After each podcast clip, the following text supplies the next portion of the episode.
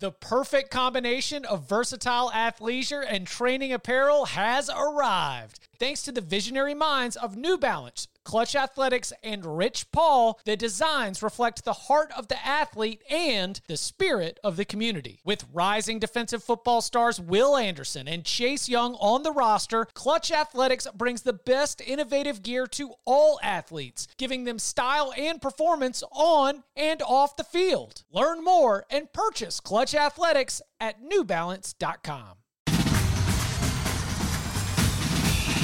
Welcome back to the Cover 3 podcast with your hosts, Chip Patterson, Tom Fornelli, Danny Kanell, and Bud Elliott. It's your call for the best college football coverage from National Signing Day to the National Championship and everything in between. CBS Sports presents the Cover 3 podcast. Hey, y'all, I'm Bud Elliott, and this is my college football summer school series on Cover 3. I bring on the team experts from the 24 7 sports staff and ask them the questions I care about. No fluff. Which players will be toughest to replace? What position groups are sneakily better or worse than I realize? We get you the scoop on each team in 20 minutes or less. Let's go. Hey guys, welcome back into Bud Elliott's Summer School on the Cover 3 podcast. And today we are really excited to preview West Virginia. And to do that, I'm going to bring on my friend Chris Anderson of EerSports and the EerSports podcast. Chris, good to see you again, man. Um, thanks for having me on. Glad to be here. Absolutely. So, went back and listened to last year's episode. There, there was you know some excitement and some skepticism on the season. A, a decent step forward was expected. And instead, the Mountaineers went five and seven. They were three and one in one score games, so maybe kind of lucky to be five and seven. One of the worst teams in the Power Five. What what were the main reasons why it just all fell apart? Well, I think the reason there was some excitement was the previous three years, the issue was the offense. The defense had been excellent. And they had, even with turnover, figured things out on defense. They had had a good pass rush, good pass defense, everything, one of the tops in the country. On offense had been the problem. But everybody kind of assumed last spring that that was being fixed. You bring in Graham Harrell as an offensive coordinator, you bring in JT Daniels, a former five star quarterback. You have a stable of running backs you have all your returning receivers, you have most of your returning linemen. One might think the offense would be good, and it just wasn't. It, it didn't pan out. Um, offensive play calling was eh, a, a little questionable. JT Daniels didn't live up to the hype. He started off strong and kind of faded off there for a little bit. And that was the end of it. And then once injuries and transfers started piling up on defense, that side of the ball fell apart too. And and yeah, things got ugly. And you're right. I think you could argue they were lucky to be five and seven. So last year, starting with that offense, you know, with the excitement of of Graham Harrell and you had JT Daniels, like you mentioned, 32nd in SP plus, you know, Bill Connelly's power rating there is not it's not terrible. It's just not probably what I think a lot of us expected. And I think the style uh, of how it turned out was really interesting. I mean, the the run game was far more efficient than the pass game was, which is not what I think when I think you know air raid, Graham Harrell, and across the board, offensive explosion was a huge issue. Like when they scored, it was almost always they they earned it, you know, and, and had had to go on these long sustained drives. It, is Harrell still the play caller here, or, or is Neal Brown taking that back? What what what's going on there as far as as far as that and the offensive explosion? Yeah. So once the season came to an end, Harrell kind of saw the writing on the wall that things weren't working out there. He moved on to Purdue, where he'll be the offensive coordinator there. And Brown promoted Chad Scott, running backs coach, who is, I think, believe had the title head run game coordinator, um, and was involved. And I'm glad you asked about the play calling because that's been the subplot of the spring. Was are you going to Neal Brown um, in what is you know, you can certainly argue a, a make or break year for him. Going to hand over the play calling, something you've been known for for most of your coaching career, to a first time play caller. You know, put your fate in the hands of somebody else, a, a rookie play caller. And Will Brown did not answer that question this spring. He kind of avoided it, said that they would evaluate it, and then amazingly made things even more, I don't know, complicated or or mysterious by saying after the spring game that he had even let quarterbacks coach Sean Reagan call some plays this spring. So I don't know if he's just trying to throw people off the scent. Ultimately, I believe it'll be Neal Brown taking back the reins, but there has been no clear cut answer officially in Morgantown. That to me, that in, intuitively makes sense, right? I, not, not that I want to get into all the hot seat talk, but it with the new AD, it's hard to see Neal Brown as the long term guy there if they have another terrible year. And like Malzahn used to do whenever he was in trouble at Auburn, like, all right, it's it's you know it's an odd numbered year, so I'm calling the plays. It's an even numbered year, so we're going to say somebody else is going to call the plays. Uh, regardless of, of who calls those plays, am I right to assume that Garrett Greene is going to be the quarterback? Yeah, the, they made anything official yet.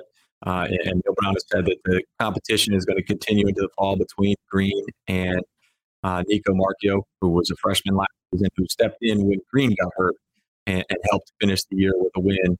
Um, I, everything I've heard and what little we were allowed to see during spring ball, Garrett Greene seemed to be a, a, quite a bit ahead of Nico Marchiol. And in the spring game, again, it was clear that Greene was playing better, uh, at least in that environment.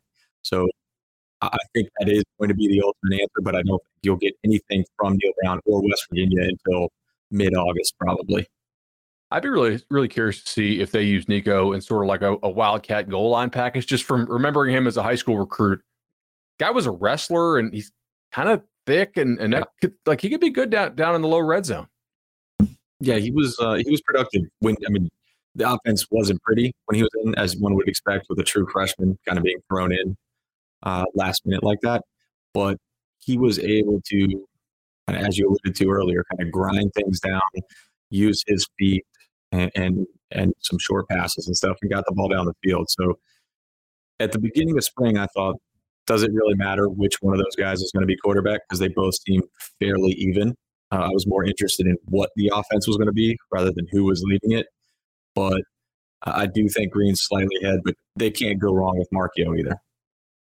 So the top three pass catchers are all gone, which normally I would have a lot of concern about, and maybe I still should, but like we said, they they really failed to hit explosive plays last year uh, at at a disturbing rate.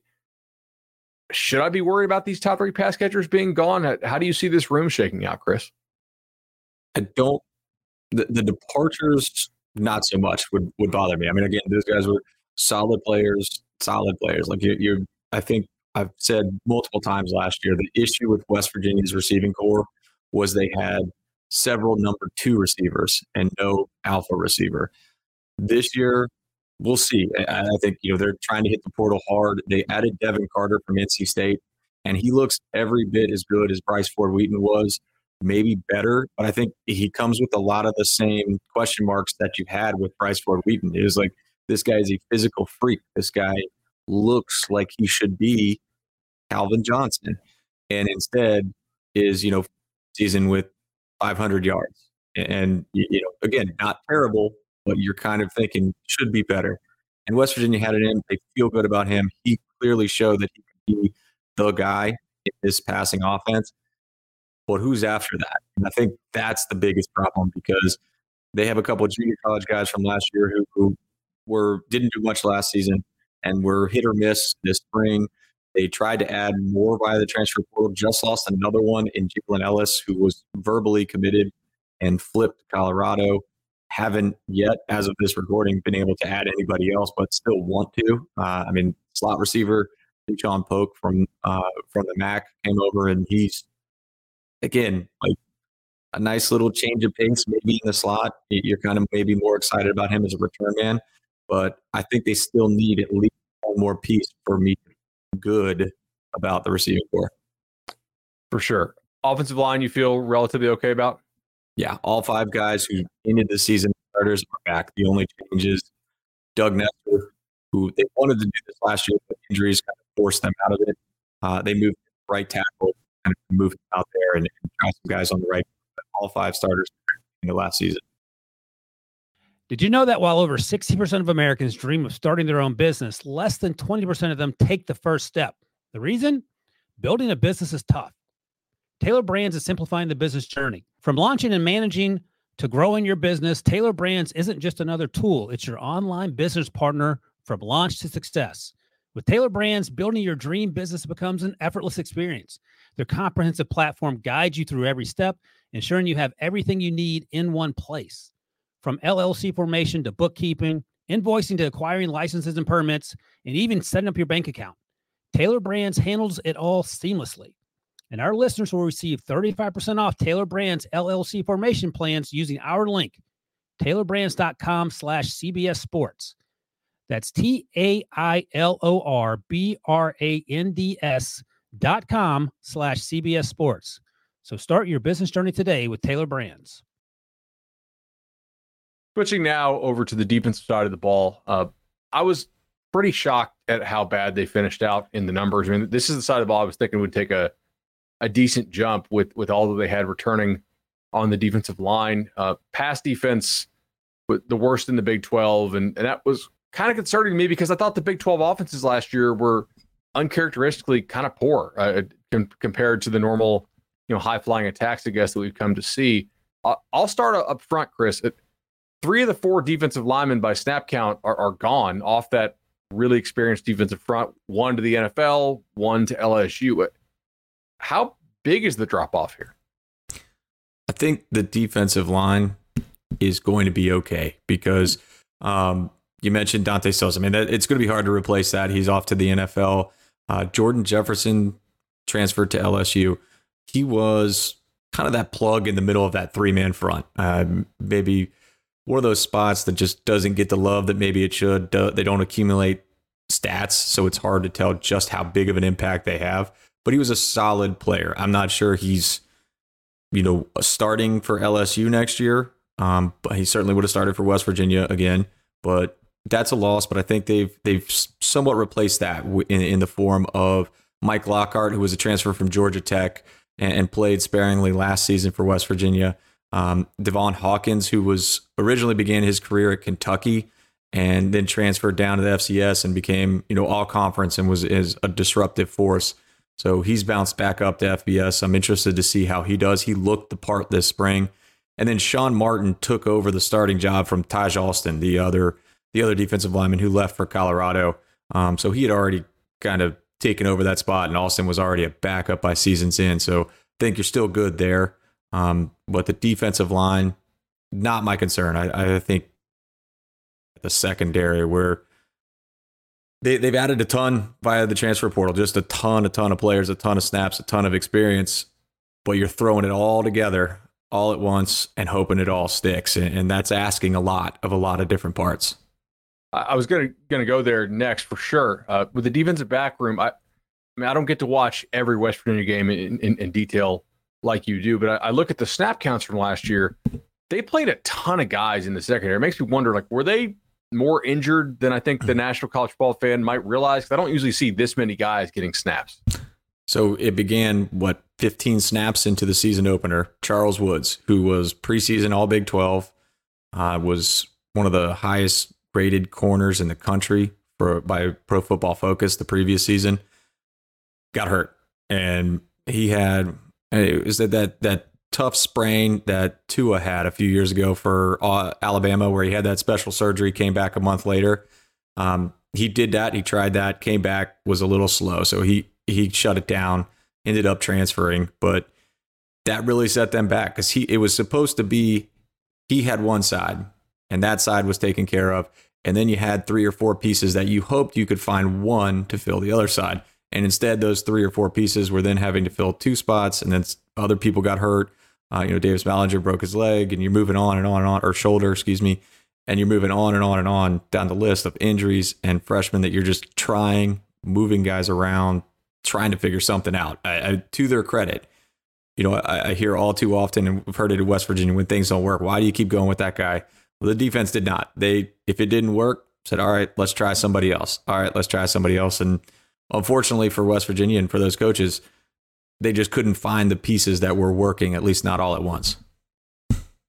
Is there any chance this room is better? I, I, I know they lost some important guys, but I, I, they were just so bad last year. Is, is there any chance just kind of regression to the to the mean, like positive regression coming? Yeah, I think so. I mean, you add somebody like Montre Miller, who was a starter at Kent State. You're adding Beanie Bishop, who was a starter at Western Kentucky and was like the third corner at Minnesota and, and graded out really well according to PFF. He's coming in. You're adding Anthony Wilson, who was an all conference player at Georgia Southern. Um, and you kind of keep going up and down the list here. You're, you're adding guys with experience, more experience than they added last season. And again, you're thinking you add six, you hope three hit.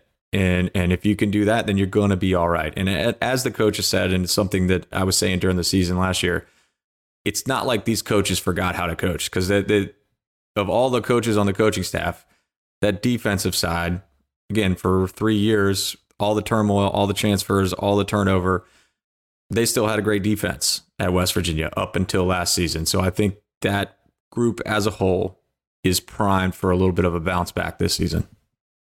So this would be a pretty big flip, but is there a reasonable chance that the defense is better than the offense this year, or do you still see the offense being better than the defense? Can I say they both end up mediocre? Is that sure? I mean, that's still a pretty big, pretty big yeah. swing. Thirty second and 108. It like if they get to, I don't know, 40th and 40th, that's still improvement. Yeah, I, I, I don't want to be the West Virginia guy that's too big of a downer on his team, but 40th might be a stretch. We'll go 60th and 60th here, or 50th okay. and 50th. But yeah, I think they're both going to be it's both going to be different because it sounds like on defense they're trying new things. They're trying they're adding guys and and all spring. It was hey who's playing this will linebacker? Like you don't have somebody there but you have multiple spears. And it seems like there's going to be instead of a specific formation like a standard hey this is a 335 it's just going to be various kind of sub formations and groups that that go in for different things. They don't stick to one starting lineup. So I'm I'm interested to see how the defense and this offense which is going to be apparently entirely new with a running quarterback and option and all that stuff. Um, this is maybe the year where we know the least about a West Virginia team in quite some time. Very interesting. So, a uh, couple more here, and we'll get you out here. Really appreciate Chris Anderson of eersports.com, also the EerSports podcast. Guys, definitely check them out. They do the absolute best West Virginia work anywhere. I mean, just I, I check them out all the time. Sometimes I comment, but I'm I'm always reading. They're in my they're in my feed. So last year they brought in Parker Grothaus to do kickoffs, and this one kind of caught my eye because I was going through my notes from last year. Uh, they were terrible at kickoff efficiency in 2021, and they were still like bottom 20 in the country in 2022. I know this is super in the weeds, but it's summer school. So if you're watching these at home, you're, you're probably a, a, total sicko like me. Is there a reason to think kickoffs could be better? Because like the defense will be better if the opponent's not constantly starting at the 35. Yeah, that was another point of contention because we made the argument, and I think maybe you and I discussed it on here that uh, wait, you're using a scholarship on a kickoff guy, and it's yeah, if it's like your 85th scholarship, I'd rather have a one year guy that's going to actually do something for this year than roll the dice on you know a guy that maybe does something four years down the road. And you know what's funny? They're doing it again. They added Michael Hayes from uh, Georgia State, who is coming in to be the kickoff guy. They gave him a scholarship, transfer scholarship, kickoff guy. Now he is going to compete for the the place kicker job as well, but right now he's got that kickoff spot lined up. And unlike uh, Parker Grothaus, he does have a history of. I think he was one of the tops in the country last season on getting it into the end zone, just touchbacks. And I think that's what drove West Virginia fans crazy was because Grothaus could get it into the um, into the end zone for a touchback, but it seemed like West Virginia always wanted to try. They tried to get cute with it. I think was the issue, and uh, let's try to pin it into the corner at the three and make them do something, and they just couldn't do that well enough. And it ended up, you know, kick out of bounds here, or oops, you kicked it to the middle instead of to the left, and now your coverage is messed up, so they're getting a good return. And I think maybe this season with Hayes's leg, you just say kick it in the end zone and forget it, and just go from there. Chris Anderson, Ear Sports, eersports.com, Ear Sports Podcast. Appreciate you coming on. Learned a whole lot about the Mountaineers today. And we'll have to have you back on cover three for the season. Yeah, thanks for having me on. Appreciate it. Hey guys, Bud Elliott here. Welcome back in for another edition of College Football Summer School on the Cover 3 podcast. Today, we're going to talk Missouri. And for that, I'm going to bring on Dave Matter, the foremost expert on Missouri from the St. Louis Post Dispatch. Dave, welcome to the show. Hey, thanks for having me. I really appreciate it. Absolutely. So I where do we go for this? We go to Dave. Six and six last year in the regular season for, for Missouri. Uh, by the power ratings, the, the best team that Eli Drinkwitz has had in his couple seasons there. Obviously, we'll hear later in the show what, what Missouri fans are are thinking about that. Did you see noticeable improvement from this team, even though the record wasn't necessarily better? Well, on, the defensive side, they were much better, and they were the most improved defense in the SEC. And part of that is because they were so bad in 2021. But that did make them, I think, much more competitive in most of their games. I mean, heck, they gave Georgia a better fight than just about everybody else in the country last year. But the, the common theme was it just wasn't enough. They had four games last year that were four losses, I should say, that were decided by a touchdown or less. So I think they've got some more talent. They've got some more depth um, than they've had, you know, the last few years, but just haven't been able to finish. And there's still some there were still some weaknesses out there on the field, but I thought the defense at least gave them a chance to be competitive most weeks. They, they had a couple blowouts. They got beat bad at Kansas State. Uh, they were they you know got run off the field at Tennessee. Um, but for the most part, they hung in there against most teams and able to get some nice wins against South Carolina and, and Arkansas. But um, it's just been kind of more of the same of just good enough to make a bowl game and qualify, but not really good enough to um, you know get a lot of traction and like attract attention like the the good Gary Pinkel years where you're now competing in your division. Uh, you're playing in better bowl games. They just haven't hit that point yet. So the offense, really a, massive drop off from where they were in 2021. You, you, mentioned that needing one more play. That was usually, to my eyes at least, needing one more offensive play. They, they could hit a, a big pass play occasionally. Nothing else really looked consistent. And I got to think part of that, just from watching these guys, I thought, okay, quarterback play, not great. I look back at Brady Cook's numbers; they weren't really that terrible. Are, are, are my eyes lying to me? No, I think you're onto something there. I mean, I you know he wasn't great. He he wasn't an All SEC candidate. Uh, I also don't think he was at the bottom of the SEC in terms of production. You know, he was better. He had a better year than some other guys. He was a a really good running threat. He was the there's the most rushing yards a Missouri quarterbacks had since they joined the SEC. So he was a threat there. Um, I'm, I'm not sure you can pin you know losses on him necessarily. Now, if he plays a little bit better, if he gets better protection, then they've got a chance in some of those games where they lost by a touchdown or less. He was okay. Um, I, I think they can get better play at that position. There's no doubt. Just more efficiency, more production. Um, you know, he was playing. We found out after the season that he was playing with the injured throwing shoulder that he hurt in week two at Kansas State. Now, it wasn't bad enough to where he couldn't play, and they didn't think he could get it any worse, but he did need surgery in January. So, um, you know, maybe if he's healthy all year long, 100% healthy, he gives them a better shot in some of those closer games. But they had weaknesses elsewhere too. Their offensive line was was not uh, very good, uh, despite having a, an All SEC left tackle. Uh, they didn't have much else, and the running game kind of suffered because of that. It wasn't very explosive and outside of Dominic Lovett, and then you know occasional burst from Luther Burden, and they didn't have a whole lot in the passing game either. You, you mentioned Cook w- with with the surgery. Is it right or, or, correct to presume he's going to be the starter in the fall? That they did go get Garcia uh, from yeah. the transfer portal from University of Miami. You know, there's still going to be a competition now. Okay. What what Eli Drinkwitz has said here lately, and on some of the speaking engagements he's had around the state, he describes Brady Cook as the incumbent but he has to win the job still. He's not the starter necessarily per se. They brought in Jake Garcia, like you mentioned. They still have Sam Horn, which they really they really like Sam's upside and ability. They feel like you know in the spring, Cook couldn't really compete for the job because he wasn't throwing yet. Garcia was there. Horn was playing some baseball and then had a little setback with his arm, so they didn't get a chance to see all all three of those guys compete uh, at, at you know at full strength. I think they want to be able to see that first before they make any kind of decision. You mentioned the loss of Dominic Lovett. I, I'm kind of a big believer in when teams go after a lot of players at one position, maybe they don't feel great about that position. I'm also a believer in teams that don't use the transfer portal or use it very sparingly. When they go get a guy, that guy's probably really good, which yeah.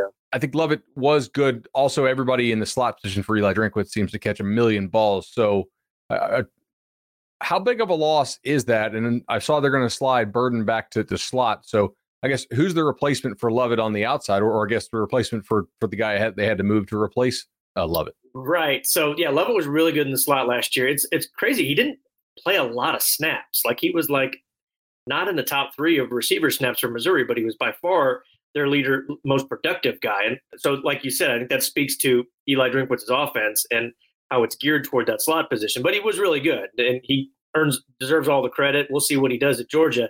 Um, so they're going to move Burden into the slot where they feel like he can be more of a mismatch. Um, you know, get him in space more often, whether it's zone or man coverage against kind of a lesser defender than you would face on the outside. And then they brought in Theo Wease from uh, from Oklahoma, who was, you know, he was a starter at Oklahoma. He was never an All Big Twelve receiver, but productive. I think he caught over you know 60 passes there. It was injured uh, in and out of the lineup. Um, he was over a thousand yards for his career there. I think they see him as that as an outside guy that can help uh, for sure and take the place of Burden essentially, take the place of you know Tauskie Dove was there last year was an okay receiver. Uh, so they, you know, I don't know if they've got anybody outside of Luther that you can say, okay, this guy can be an All SEC receiver, but they, have got some pieces. You know, they really like um, you know, some of the younger guys that got a little bit of playing time last year, Mekhi Miller. Um, they, they brought in Josh Manning, a, a highly touted guy.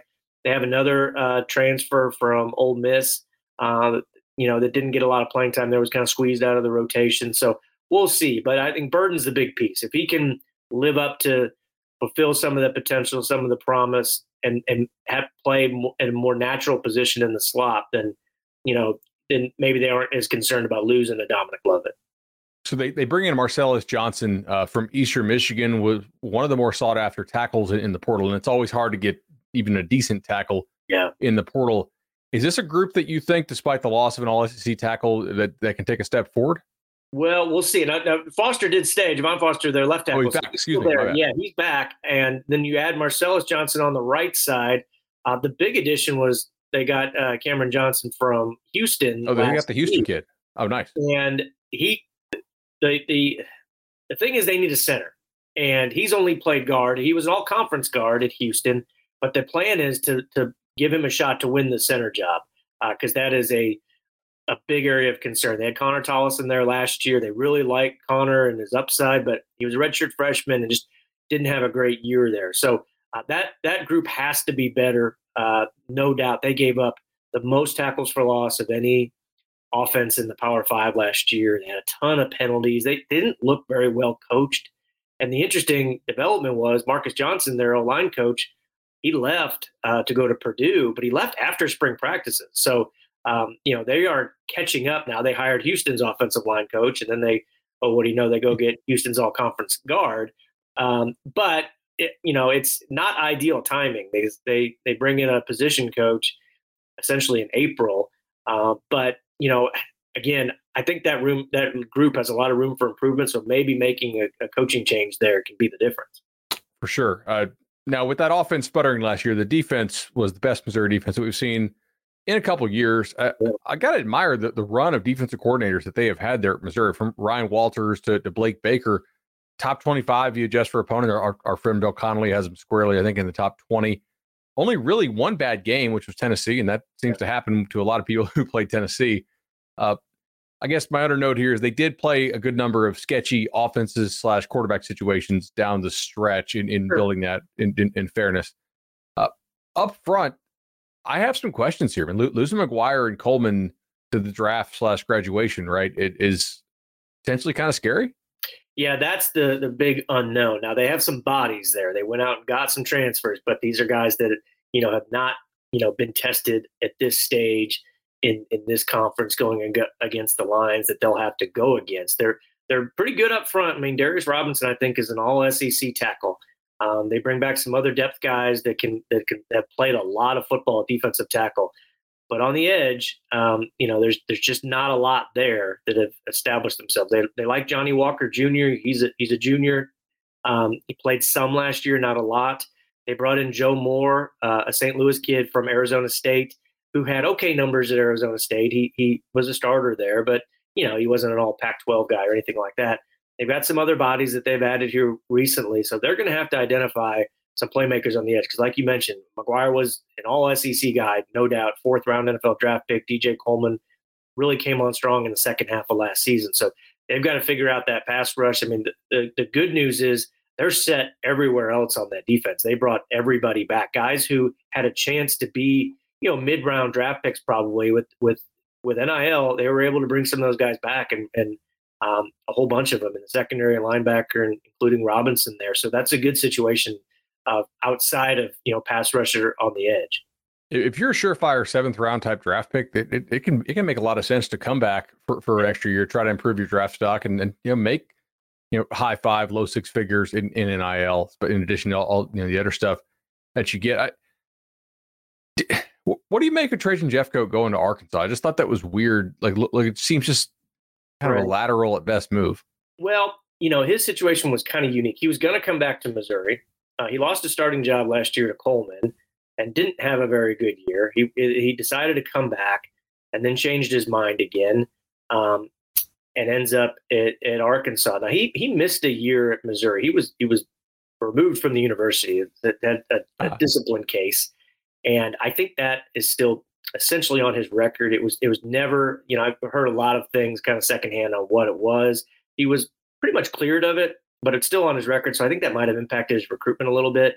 You know, I think Missouri was would would have been fine if he came back, but I don't think you know it wasn't the end of the world that he didn't because he, he just didn't play all that well last year. He was better two years ago, and his his play just kind of slipped off. So um, you know, Arkansas is a place that's he's probably familiar with to some degree. I mean, Barry Odom before he left was his uh, was was his head coach when he first got to Missouri. But then Odom goes to UNLV, so at least he was you know had some connections down there, and it's you know was familiar with the program.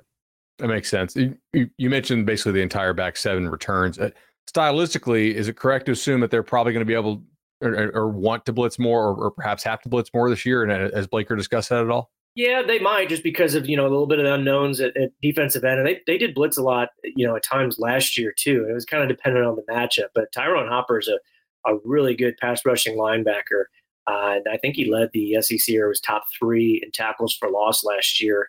Uh, and you know he's he's a guy that probably could have gone to the NFL draft and been a fourth round draft pick or, or third round, something like that maybe. But they've got him back and um, just a, a, a really good first year transfer from Florida that he had last season. And I think they've got the corners uh, that can hold up in man coverage to, to allow you to um, send some extra pass rushers from linebacker spot or, or blitz of safety or things like that. And Ennis Rakestraw and Kris Abrams-Draine, those are veteran guys that have played a lot of SEC football. So it's a really good situation back there. I think I think collectively some of those guys that that decided to come back, part of the decision to come back was they wanted to come back together and kind of build on what they did last year. So uh, you know, there's never a guarantee. Just because you come back for a senior year doesn't mean you're going to play better than you did your junior year.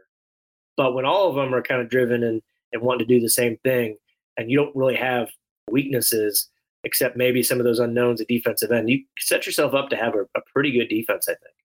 We we asked this question in, in all these summer school episodes. I, I figure I know where you're going with this, but wh- where's the spot, the drop off between the starters and the backups, other than quarterback? Although it may not be quarterback at Missouri right now that where the drop off is is huge and just all right, they they can't have the starters go down because the backups are just not SEC ready. Yeah, that's a good question. Um, you know, their their corners, their backup corners haven't played a lot. Uh, Rakestraw and Abrams, Abrams-Draine especially play a lot of snaps. Um, at safety, they've got some young safeties they've brought in. I mean, Jaylon Carlies and and uh, Joseph Charleston played a ton of snaps last year as the two starters, and you've got um, Daylan Carnell coming in you know, likely be a starter. And uh, I think they're okay there. They went out and got a couple Power Five safeties as to compete for starting jobs. I think the depth is fine there. I'd look more on the offense. Um, you know, receiver got some guys, but they don't really have proven backups. There's still question marks there. And then, especially that offensive line, like that is just a spot where, um, you know, even last year, you're like, man, there's some starters that I'm not sure they should be necessarily starting in the SEC. What about the backup? So got some young guys there, but they just haven't uh, been in the program very long. And if you're an injury or two away from having to play a really untested young offensive lineman in the SEC, that can be that can be tough. Dave, really appreciate the time here on Summer School. Everybody, make sure to follow Dave Matter, Dave underscore Matter, Missouri coverage for the St. Louis Post Dispatch, and I, I think the best guy to follow if you want some Missouri coverage out there. Appreciate the time, man. Yeah, really appreciate it.